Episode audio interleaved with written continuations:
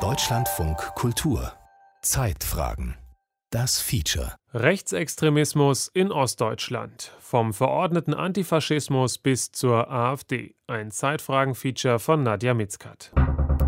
Ja, das ist unser Auftakt hier heute zur Bundestagswahl 2021. Und liebe Landsleute, ich freue mich, zu euch zu sprechen, zu denen zu sprechen, die unseren Wahlkampfslogan Deutschland, aber normal, aus tiefer Überzeugung unterstützen können. Bunt soll es sein. Tolerant soll es sein. Interkulturell soll es sein. Aber gemeint ist etwas ganz anderes, nämlich die dreiste Dominanz unserer kulturellen Restbestände durch immer vitaler, immer aggressiver und dreister auftretende Fremde, die insbesondere muslimisch und dabei auch deutlich islamistisch inspiriert sind. Die AfD ist im Wahlkampfmodus. Zum Auftakt hat sie ihr Spitzenpersonal in den Osten geschickt, nach Schwerin. Es geht gegen die angeblichen Fehler der Altparteien bei der Bewältigung der Corona-Krise gegen vermeintliche Klimahysterie und immer wieder gegen Migrantinnen und Migranten. Tritt die Partei im Osten auf, spielt der Bezug zur DDR-Vergangenheit eine wichtige Rolle. Das liegt daran, dass viele das Empfinden haben, dass das, was in der DDR als angenehm empfunden wurde, nämlich das soziale Miteinander und der unbefangene Umgang mit der Nation, mittlerweile verunglimpft wird. Aber die schlechten Seiten der DDR, die Repression, die Unterdrückung und die Propaganda, die erleben wir heute wieder. Insofern habe ich Verständnis für all diejenigen, die sagen, es ist nicht.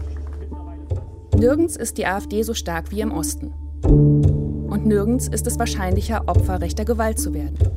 Woran liegt das? Gilt etwa, was Marco Wanderwitz, der Ostbeauftragte der Bundesregierung, im Mai in einem Podcast der FAZ sagte?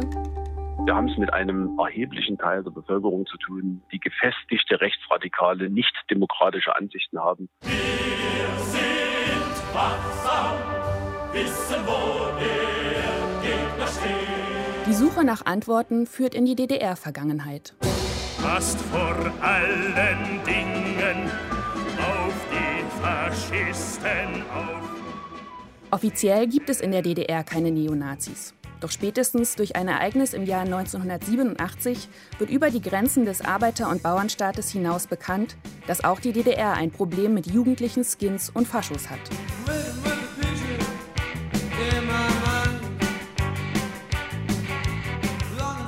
Am 17. Oktober 1987 geben die Westberliner Band Element of Crime und die Ostberliner Band Die Firma ein Konzert. Mehr als 2000 Fans sind dafür in die Zionskirche in Ostberlin gekommen. Gegen 22 Uhr stürmen rund 30 Skinheads die Veranstaltung. Sie brüllen Kommunistenschweine, Heil Hitler, Juden raus aus deutschen Kirchen und attackieren die Fans mit Eisenstangen und Glasflaschen. Erst Tage später berichten die DDR-Medien über den Vorfall. Dort ist von Rauditum die Rede. So lautet die damals verbindliche Sprachregelung für jugendliche Randale. Wir sind wachsam, wissen, wo der steht.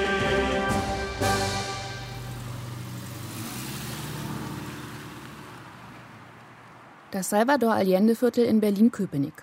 Typische DDR-Plattenbauarchitektur der 70er und 80er Jahre. Dazwischen hohe Kiefern auf sandigem Boden. Was früher ein beliebtes Wohnviertel war, ist heute ein Wohnort für Rentner. Einer von ihnen, Eberhard Aurich. Der 75-Jährige war in den 80er Jahren erster Sekretär des Zentralrats der FDJ, der zentralen Jugendorganisation der DDR. Er erklärt, wieso in den öffentlichen Stellungnahmen nie von Rechtsradikalen oder wie es damals hieß, von Skins und Faschos die Rede war. Das ging uns zu weit, sozusagen. Das haben wir abgelehnt. Das kann nicht sein. Antifaschistischer Staat und so weiter äh, produziert das nicht. Das war unsere Auffassung. So haben wir eigentlich reagiert. Doch die sonst in solchen Fällen üblichen Methoden des Verdrängens und Vertuschens greifen diesmal nicht. Der Angriff auf die Zionskirche schlägt auch außerhalb der DDR so hohe Wellen, dass das Thema auf höchster Ebene debattiert wird, im Politbüro. Die Behörden sehen sich zum Handeln gezwungen. Bis dahin galt Rechtsextremismus als importiertes Problem. Und das stand natürlich in der DDR auch immer alles unter dem Vorbehalt, dass das unter westlichem Einfluss geschieht. Dass das eigentlich bloß der Angriff des Klassengegners ist. Und der war natürlich für Westdeutschland verortet dass das auch vielleicht aus eigenen Quellen oder aus eigener Distanz zu, zu bestimmten gesellschaftlichen Verhältnissen nachwuchs, war uns damals wohl gar nicht bewusst. Die DDR gerät in den 80er Jahren zunehmend in eine Legitimationskrise. Ideologie und reale Lebenswelt klaffen immer weiter auseinander. Und immer größere Bevölkerungsteile wenden sich von ihr ab, darunter viele Jugendliche. Neben Jugendsubkulturen wie Punks, Heavy Metals und Gruftis entwickeln sich im Laufe der 80er Jahre in größeren Städten wie Ostberlin, Dresden oder Potsdam auch rechtsorientierte Skinhead-Szenen.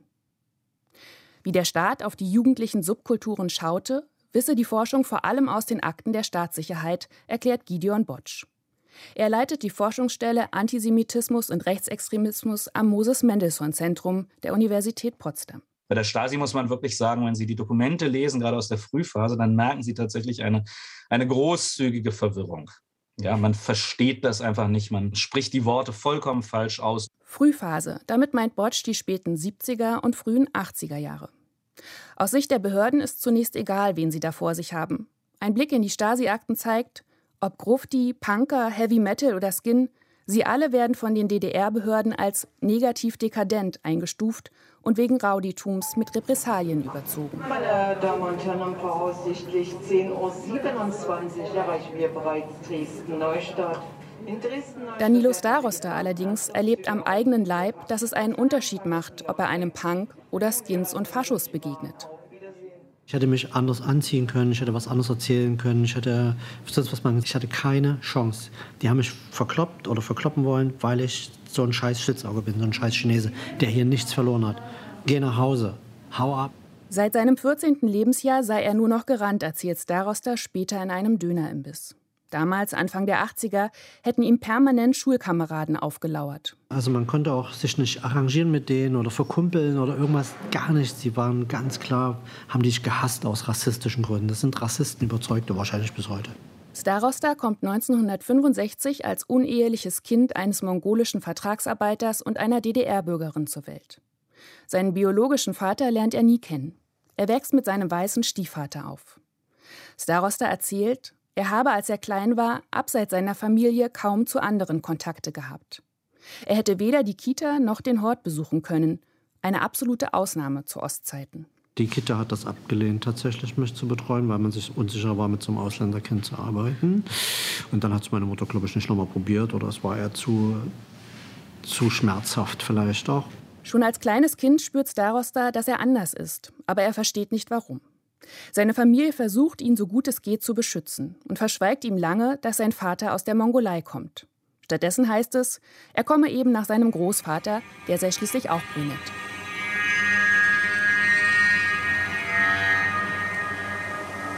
Heute, wie damals, lautet der Schwur, nie wieder Faschismus, nie wieder Krieg. So Erich Honecker 1985 bei einer Rede in Brandenburg an der Havel. Die Deutsche Demokratische Republik, sie verkörpert die Ideale des antifaschistischen Kampfes. Schon 1950, ein Jahr nach Staatsgründung, hatte die SED verkündet, in der DDR seien die Wurzeln des Faschismus ausgerottet. Tatsächlich war, wie auch im Westen, die Mehrheit ihrer Bürgerinnen und Bürger in der NS-Zeit sozialisiert worden. Rassismus, Rechtsextremismus und Antisemitismus schwelten unter der Oberfläche weiter. Der zunehmend ritualisierte Antifaschismus der DDR habe die individuelle Auseinandersetzung mit der NS-Vergangenheit verhindert, sagt der ehemalige FDJ-Chef Aurich rückblickend. Das war ja auch in gewisser Weise eine Entlastung. Die Leute sollten ja die Trümmer wieder mit wegräumen, die sollten den Staat mit aufbauen, sollten sich aktiv einsetzen und so weiter. Das kann man auch verstehen, aber es blieb eben wahrscheinlich doch das eine oder andere hängen. Der 1946 geborene Aurich ist von 1983 bis 1989 FDJ-Vorsitzender. In dieser Zeit verfünffachen sich laut Statistik der DDR-Kriminalpolizei rechte Straf- und Gewalttaten. Nein, es gab eben da keine Erörterung darüber, woher das jetzt kommen könnte und so weiter, sondern das wurde im Grunde genommen verschwiegen. Als diese Strategie nach dem Überfall auf die Zionskirche nicht mehr greift, setzt eine regelrechte Repressionswelle ein. Zwischen Oktober 1987 und Januar 1988 werden 40 Ermittlungsverfahren gegen 108 Skinheads eingeleitet. Der Dieb wird bestraft, damit nicht andere auch noch stehlen. So, so etwa haben wir auch gedacht. Wir haben das nicht unter dem ideologischen Gesichtspunkt äh, analysiert. Unter dem äh, wäre ja die Frage wichtig gewesen, äh, sehen wir in dem, was wir sonst tun, Gründe, die dazu führen. Und die Frage haben wir nicht gestellt. Auch nach dem Überfall bleibt es trotz der einsetzenden Strafverfolgung beim bewährten Muster. Staatsführung und FDJ blenden die Frage nach der politischen Motivation der Täter aus. Dabei wussten sie es besser, sagt Reiko Koschko, während er am Esstisch seines Einfamilienhauses im Speckgürtel von Berlin in alten Unterlagen blättert. Also es gab, also jetzt, hm. Kokoschko, der Mitte 50 ist, beschäftigt sich seit drei Jahrzehnten mit dem Themenfeld Rechtsextremismus. Es gab praktisch beim Zentralkomitee der SED eine Abteilung Sicherheit. Ja, und die hatte praktisch ein geheimes Forschungsprojekt genehmigt, das da hieß AG Skinheads. Mhm. Und da ging praktisch 88 äh, dieser Auftrag raus, also neofaschistische Milieus in der DDR zu untersuchen, insbesondere in Leipzig, Weimar und Berlin. Zu dieser Zeit studiert Kokoschko an der Humboldt-Universität in Berlin Soziologie. Seine Professorin ist Loni Niederländer, Leiterin des wissenschaftlichen Teams, das nun im ministeriellen Auftrag forscht. Es sei damals darum gegangen, Strafverfahren gegen rechte Täter systematisch soziologisch auszuwerten, so Kokoschko. Dabei zeigt sich, die jungen Rechtsextremen kommen aus der Mitte der Gesellschaft. Der Kern der Szene gehört mehrheitlich der Arbeiterschaft an.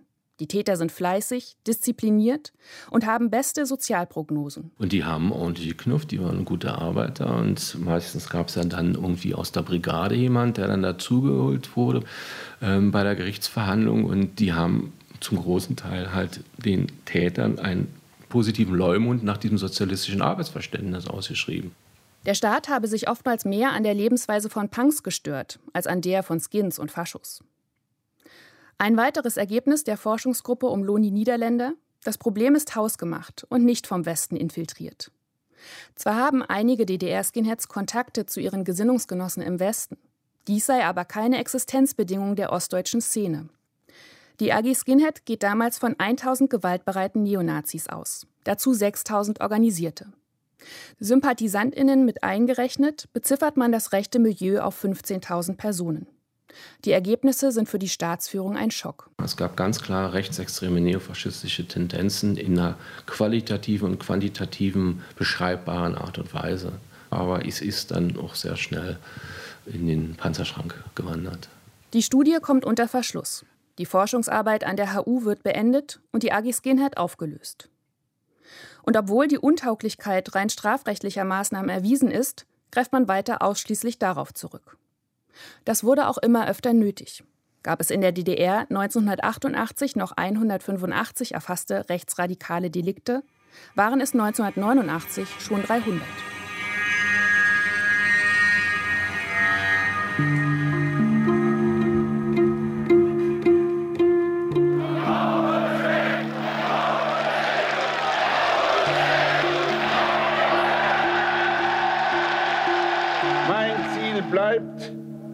die geschichtliche Stunde es zulässt, die Einheit unserer Nation.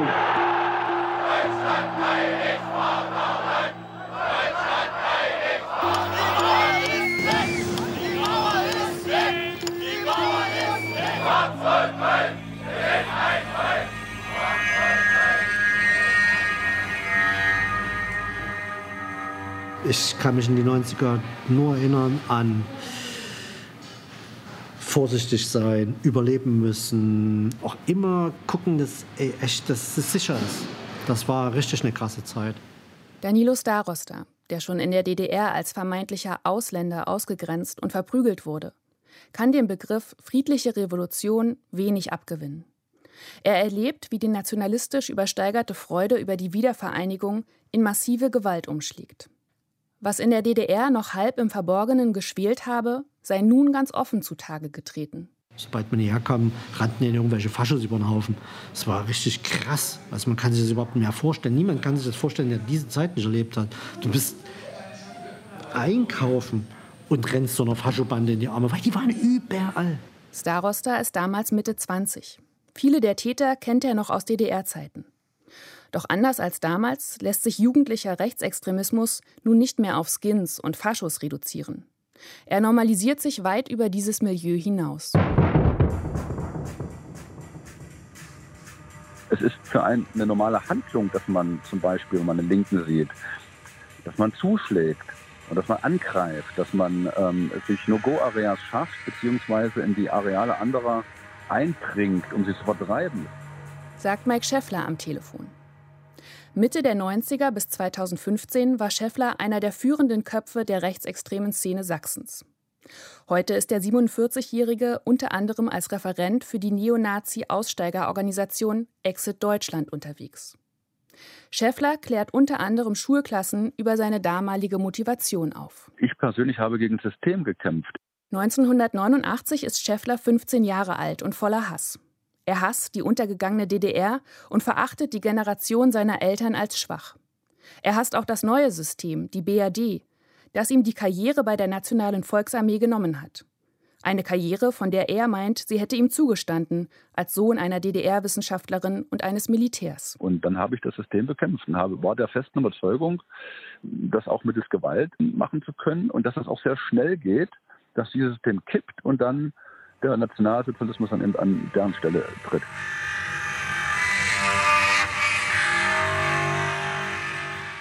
Opfer dieses Kampfes gegen das System sind nicht der Staat und seine Repräsentantinnen, sondern Menschen mit Migrationshintergrund, Obdachlose und Linke, wie Angela Marquardt. Nicht nur ich wusste, wo die wohnen, sondern die wussten auch, wo ich wohne und wo ich lang gehe. Marquardt erlebt als 18-Jährige in Greifswald, wie frühere Schulkameraden zu Neonazis werden. Fast täglich sei es zu gewalttätigen Auseinandersetzungen gekommen. Dann hast du natürlich allein, um Sicherheit zu bekommen, dich in der Stadt zu bewegen, Anschluss gesucht. Marquardt färbt sich die Haare bunt, stellt sie zu Stacheln auf und schließt sich der Greifswalder Antifa-Szene an. Das Interview findet zwischen DDR-Plattenbauten im Ernst-Thälmann-Park im Berliner Bezirk Prenzlauer Berg statt. Marquardt lebt in der Nähe, doch das Interview darf nur draußen stattfinden. Sie sei infolge der 90er notorisch privat geworden, sagt die heute 49-Jährige. Mehrfach wird sie damals Opfer von Gewalt, wird geschubst, bespuckt, verprügelt. Besonders ein Erlebnis von 1991 in der Berliner S-Bahn habe sich eingebrannt. Ich glaube, es waren damals so 20 Nazis und dann waren da auch Frauen dabei und dann sind die Frauen sozusagen auf mich losgegangen. Und da wurde ich aus der fahrenden S-Bahn gestoßen auf den Bahnsteig. Und das war ein sehr einschneidendes Erlebnis und das ist auch nicht ganz unblutig ausgegangen. Die Eskalation der Gewalt sei nur zu verstehen, wenn man in Rechnung stelle, dass sich nach 1990 ost- und westdeutsche Neonazi-Strukturen verschränken, sagt Wissenschaftler Gideon Botsch. Hier mischen dann allerdings auch tatsächlich rechtsextreme Bewegungsunternehmer aus dem Westen mit, die ja die DDR oder die frühere DDR, die, die neuen Bundesländer ab 1991, 92 massiv massiv mit äh, neonationalsozialistischer und vor allem rassistischer, ausländerfeindlicher Propaganda fluten. Einer von ihnen ist Michael Andrzejewski. Der heute 61-Jährige hat 1982 die Hamburger Liste Ausländerstopp mitgegründet. Eine Vorfeldbewegung der rechtsextremen Partei NPD, getarnt als Initiative besorgter Bürger. Schon kurz nach dem Mauerfall besucht er seine Kameraden in Ostdeutschland. Da sind alle sofort aufgebrochen. Sowas, wenn jetzt irgendwo ein Kontinent auftaucht und alle sehen zu, dass sie da zuerst da sind. Er sei überrascht gewesen, so NPD-Funktionär Andrzejewski, wie jung die Ostdeutschen sind und vor allem, wie radikal sie auftreten. Also in Hamburg müssen sie schon sehr mutig sein oder mit 20 Mann durch die Gegend laufen, äh, wenn sie als Rechte erkennbar sind. Und dort war im Stadt, das Stadtbild wurde geradezu geprägt von Leuten mit, mit T-Shirts, mit rechten Slogans, mit äh, kurzen Haaren, mit äh, Skinhead-Outfit. Das, das war wirklich verblüffend. Und nicht nur das. Andrzejewski trifft neben den ostdeutschen Rechtsextremen auf eine Bevölkerung, die vielfach offen mit seinen ausländerfeindlichen Parolen sympathisiert und deren Bindung an etablierte Parteien gering ist. Aus Sicht des NPD-Funktionärs ideale Bedingungen, um Strukturen aufzubauen und das Meinungsklima in seinem Sinne zu beeinflussen. In Hamburg war der Gegendruck einfach zu stark und hier war es leichter. Also wenn ich eine Stadt angreife, nehme ich mir die schwache Stelle der Mauer und nicht die starke. Seit Anfang der 2000er lebt und arbeitet Andrzejewski in Anklam, einer Kreisstadt in Mecklenburg-Vorpommern. Von dort aus zog er 2006 und 2011 für die NPD in den Landtag. Raiko Koschko, der in den späten 80ern zu Rechtsextremismus an der Humboldt-Uni geforscht hat, wechselt Anfang der 90er aus der Wissenschaft in die praktische Arbeit. 1992 wird er in einem Jugendclub in Fürstenwalde einer der ersten Sozialarbeiter Brandenburgs. Es sei ihre Aufgabe gewesen, als Laien an so eine gewaltbereite, hochexzessive Szene ranzugehen und, und wir hatten alle keinen Plan. Also das war's. Und ähm, keiner wusste, wie man Verein gründet. Ja. Keiner wusste, wie man, äh, was es bedeutet Wohnen. Keiner wusste, was es ein Pflegekostensatz. Nach dem Pogrom von Hoyerswerda 1991 muss auch die Politik handeln. Angela Merkel startet als Familienministerin das Aktionsprogramm gegen Aggressionen und Gewalt, kurz AGAG. Der Auftrag an Sozialarbeiter wie Kokoschko lautet: Holt die Jugendlichen von der Straße. Der Wissenschaftler Gideon Botsch sieht darin eine Fortsetzung des in der DDR eingeübten Umgangs mit Rechtsextremen. Wieder sei die politische Motivation völlig ausgeblendet worden. Im Schwerpunkt sieht man Männer mit Glatzen, junge, die man für verletzlich dann darstellt und äh, als Leute, denen eigentlich Ich-Stärke fehlt, denen Liebe fehlt. Das sind die Diskussionen der Zeit. Ja? Und das Ganze wird total entpolitisiert. Vielfach läuft es so wie bei Neonazi-Aussteiger Mike Scheffler. Für ihn wird der örtliche Jugendclub in seiner Heimatstadt Delitzsch Mitte der 90er zum Einstiegsort in seine rechtsextreme Karriere. Wir hatten direkt einen Rekrutierer, damals von der NPD, die sich ähm, durch die Jugendclubs eben geschlichen haben und dort geschaut haben, wo kann man andocken, wo kann man ja, neue Leute, junge Leute für sich generieren. Und das ist bei uns ganz gut gelungen. Scheffler wird mit Kassetten und CDs rechtsextremer Bands versorgt, hört Vorträge über Asylpolitik, erhält Schulungen in Rassenkunde. Die Strukturen, die in Jugendclubs wie diesem aufgebaut wurden, wirken bis heute nach, sagt Wissenschaftler Gideon Botsch. Zwar sei die Straßengewalt ab Mitte der 90er langsam zurückgegangen, durch eine Reihe bundesweiter Verbote gegen Neonazi-Gruppierungen, doch die extreme Rechte habe auf die veränderten gesellschaftlichen Bedingungen lediglich mit einem Wechsel der Aktionsformen reagiert, so Botsch. Also da sehen Sie tatsächlich dann so ein Zusammenwachsen von zwei Segmenten rechtsextremer Szenen im Prozess der Vereinigung Deutschlands, der nicht nur einen Transfer von Organisationen, Geldern und Propagandamaterial in den Osten bedeutete, sondern auch einen Transfer von Erfahrungswerten und Praktiken, ähm, Handlungspraktiken, Netzwerkformierungen in den Westen. Die ostdeutschen Rechtsextremen merken, dass ihre Sozialisation mitunter auch von Vorteil ist. Sie wissen etwa, wie man Dinge im Verborgenen organisiert, unterhalb der Wahrnehmungsschwelle der Strafverfolgungsbehörden. Im Laufe der Zeit habe man sich von den westdeutschen Kadern emanzipiert, sagt Ex-Neonazi Mike Scheffler. Erst hat man uns eingeladen zur Schulung und hat uns das ganze System mal so ja, näher gebracht. Dann hat man direkt Leute entsandt, die dann nach Sachsen, nach Chemnitz, nach Leipzig, nach Dresden gezogen sind, haben dort Strukturen aufgebaut und auch die wurden dann von den Ostdeutschen erst angenommen, dann übernommen. Und so ging das eigentlich durchweg und so eben auch in der Politik. Schäffler steigt in den 2000ern innerhalb der rechtsextremen Szene Sachsens zu einer bedeutenden Figur auf und vernetzt sich auch bundesweit. Er organisiert Demonstrationen und Konzerte, betreibt einen Versandhandel und baut ein Netzwerk von Kameradschaften auf. Zuletzt ist er stellvertretender Landesvorsitzender der NPD in Sachsen. Anders als in den 90ern dominiert der gewaltförmige Rechtsextremismus heute nicht mehr die Jugendkultur. Verschwunden ist er aber keineswegs, so Gideon Botsch. Was sich daran zeige, dass in den 2000ern Rechtsaußenparteien, rechtsextreme Parteien in den neuen Ländern, in den ostdeutschen Ländern durchaus regelmäßig mit einer höheren Zustimmung rechnen können, generationell aus den Kohorten, also den, den Jahrgängen, die irgendwo zwischen 1960 und 1980, 85 ähm, äh, geboren sind. Ja. Doch der Spagat zwischen Rechtsextremen und bürgerlicher Mitte sei erst der AfD gelungen, sagt Neonazi-Aussteiger Schäffler. Die sächsische NPD habe in Spitzenzeiten nie mehr als 5000 Mitglieder gehabt, obwohl der Kreis potenzieller UnterstützerInnen fast zehnmal so groß gewesen sei. Also die Leute haben immer gesagt, wir unterstützen das, aber wir können nicht Mitglied bei euch werden, weil wir sind ja, wir haben ja Unternehmen oder wir sind hier, äh, ich bin Polizist oder ich arbeite dort und kann das nicht als Rechtsanwalt. Ja, die dann gesagt haben, in die AfD kann ich eintreten. Die hat den NS-Bezug nicht. Die AfD habe den gesellschaftlichen Diskurs in einer Weise nach rechts gedreht, wie es die NPD nie geschafft hätte, so Michael Andrzejewski, der bis heute für die NPD in Mecklenburg-Vorpommern aktiv ist. Dabei gäbe es mittlerweile zwischen NPD und AfD kaum noch Unterschiede. Die AfD verbreitet ja NPD-Inhalte. Kaum verfremdet, wortgleich manchmal. Und jeder redet jetzt so wie früher, nur wir gewagt haben zu reden. Und deswegen ist es auch kein Problem mehr, was früher undenkbar gewesen wäre, etwa als offen NPD an irgendwelchen Querdenker und sonstigen Demonstrationen teilzunehmen, wo ganz andere Leute sind, bürgerliche, das stört keinen mehr. Und jetzt freue ich mich ganz besonders, dass ich Ihnen Ehrenvorsitzenden der Alternative für Deutschland ankündigen darf und unseren Spitzenkandidaten. Mitte August im brandenburgischen Wriezen nahe der Grenze zu Polen. Die AfD hat zum Sommerfest geladen. Bei den Themen Corona und Klima bleibt der Applaus aus dem Publikum verhalten. Daran ändert auch Stargast Alexander Gauland nichts.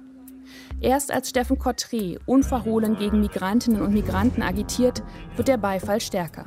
Was ist denn daran normal, dass wir hier als Rassisten uns beschimpfen lassen müssen, obwohl es in Deutschland keinen strukturellen Rassismus gibt? Was ist denn daran normal, dass uns die Linksgrünen ständig vorwerfen, wir seien nicht tolerant, obwohl hier sogar Leute sein dürfen, die sogar noch Geld von uns kriegen? Und das ist nicht normal, liebe Freunde normal ist, dass diese Menschen auch wieder gehen. Cortré sitzt für die brandenburgische AfD im Bundestag. Er gehört dem völkisch-nationalistischen Teil der Partei an, der enge Kontakte in die rechtsextreme Szene pflegt. Während das im Westen so manchen abschreckt, stößt es die ostdeutsche AfD-Wählerschaft nicht ab. Die AfD knüpft hier mit ihrer Anti-Establishment-Rhetorik gegen die da oben und das System an die Protesterfahrung derjenigen an, die in den ausgehenden 80ern und 90ern sozialisiert wurden und an deren systemfeindliche Perspektive. Die größte Gruppe, wo wir AfD-Wähler haben, sind die ostdeutschen Männer in dieser Altersgruppe bis in die Gegenwart. Sagt Wissenschaftler Gideon Botsch. Daraus ließe sich aber nicht ableiten, der Osten sei rechtsextrem und der Westen demokratisch. Man müsse die massive Abwanderung von Ost nach West seit dem Mauerfall berücksichtigen, so Botsch. Viele Frauen ziehen weg. Und es ziehen natürlich eher die ja, mobilitätsorientierten, die aufstiegsorientierten, also Menschen weg, die sozusagen, wo sie sagen, statistisch eine höhere Wahrscheinlichkeit haben, eine deutlich höhere Wahrscheinlichkeit, dass sie nicht rechts wählen. Angela Marquardt, die in den 90ern Opfer rechtsextremer Gewalt wurde, ist im Osten geblieben. Aufgrund ihrer Erfahrungen fährt sie bis heute nicht mit öffentlichen Verkehrsmitteln.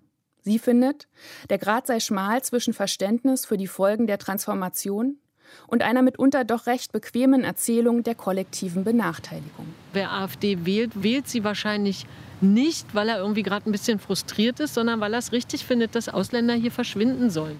Der Kampf gegen Rechtsextremismus ist bis heute ihr Thema geblieben. Noch in den 90ern tritt Marquardt der PDS bei, steigt dort bis zur stellvertretenden Parteivorsitzenden auf. Zuletzt ist sie für die SPD aktiv gewesen. Sie erlebe bei Vorträgen und Lesungen immer wieder, wie sich Ostdeutsche in ihrer Opferrolle einrichteten. Aber irgendwann, egal wo ich herkomme und egal welche Probleme ich sozusagen zu bewältigen hatte, ich bin irgendwann auch für das, was ich tue, verantwortlich. Marquardt sagt, ihr begegne im Osten häufig eine Mischung aus passivem Politikverständnis und einer hohen Erwartungshaltung an die Politik. Nach dem Motto, wenn die nicht machen, was ich will, mache ich Protest. Für Marquardt, die sich die Demokratie nach der Wende auch erst erarbeiten musste, eine unverständliche Haltung. Und dann hatte ich äh, gemerkt, dass es so verrückte Sachen gibt, die man so vergessen hat. Danilo Starosta ist trotz seiner Erfahrungen in der DDR und den 90ern wichtig, Rechtsextremismus nicht als rein ostdeutsches Phänomen darzustellen. Hanau und der Mord an Walter Lübcke hätten schließlich das Gegenteil gezeigt. Einen zentralen Unterschied gibt es aus seiner Sicht aber doch. Was den rassistischen Alltag und eine potenzielle Gefährdung aus dem rassistischen Alltagsgeschehen heraus hier sich im Osten abspielt, auch in großen Städten, das, dazu gibt es keinen Vergleich im Westen. Starosta arbeitet heute als Sozialpädagoge in Dresden, betreut dort aktuell ein Projekt mit jugendlichen Geflüchteten. Zuletzt wurde er 2009 brutal von Neonazis überfallen und zusammengeschlagen keine 100 Meter von seinem Büro entfernt. Es gibt viel mehr sicherere Orte in Hamburg, glaube ich, potenziell, als ich sie hier finden würde. Aber im Konkreten habe ich sogar hier mehr sichere Orte, weil ich sie kenne, als in Hamburg. Trotz aller negativen Erlebnisse und Einschränkungen weigert sich Starosta, den Osten als für ihn unsicheren Ort anzusehen. Starosta ist hier in Dresden verwurzelt, hat sein berufliches Netzwerk, seine Freunde und Familie hier. Wegzuziehen kommt für ihn nicht in Frage.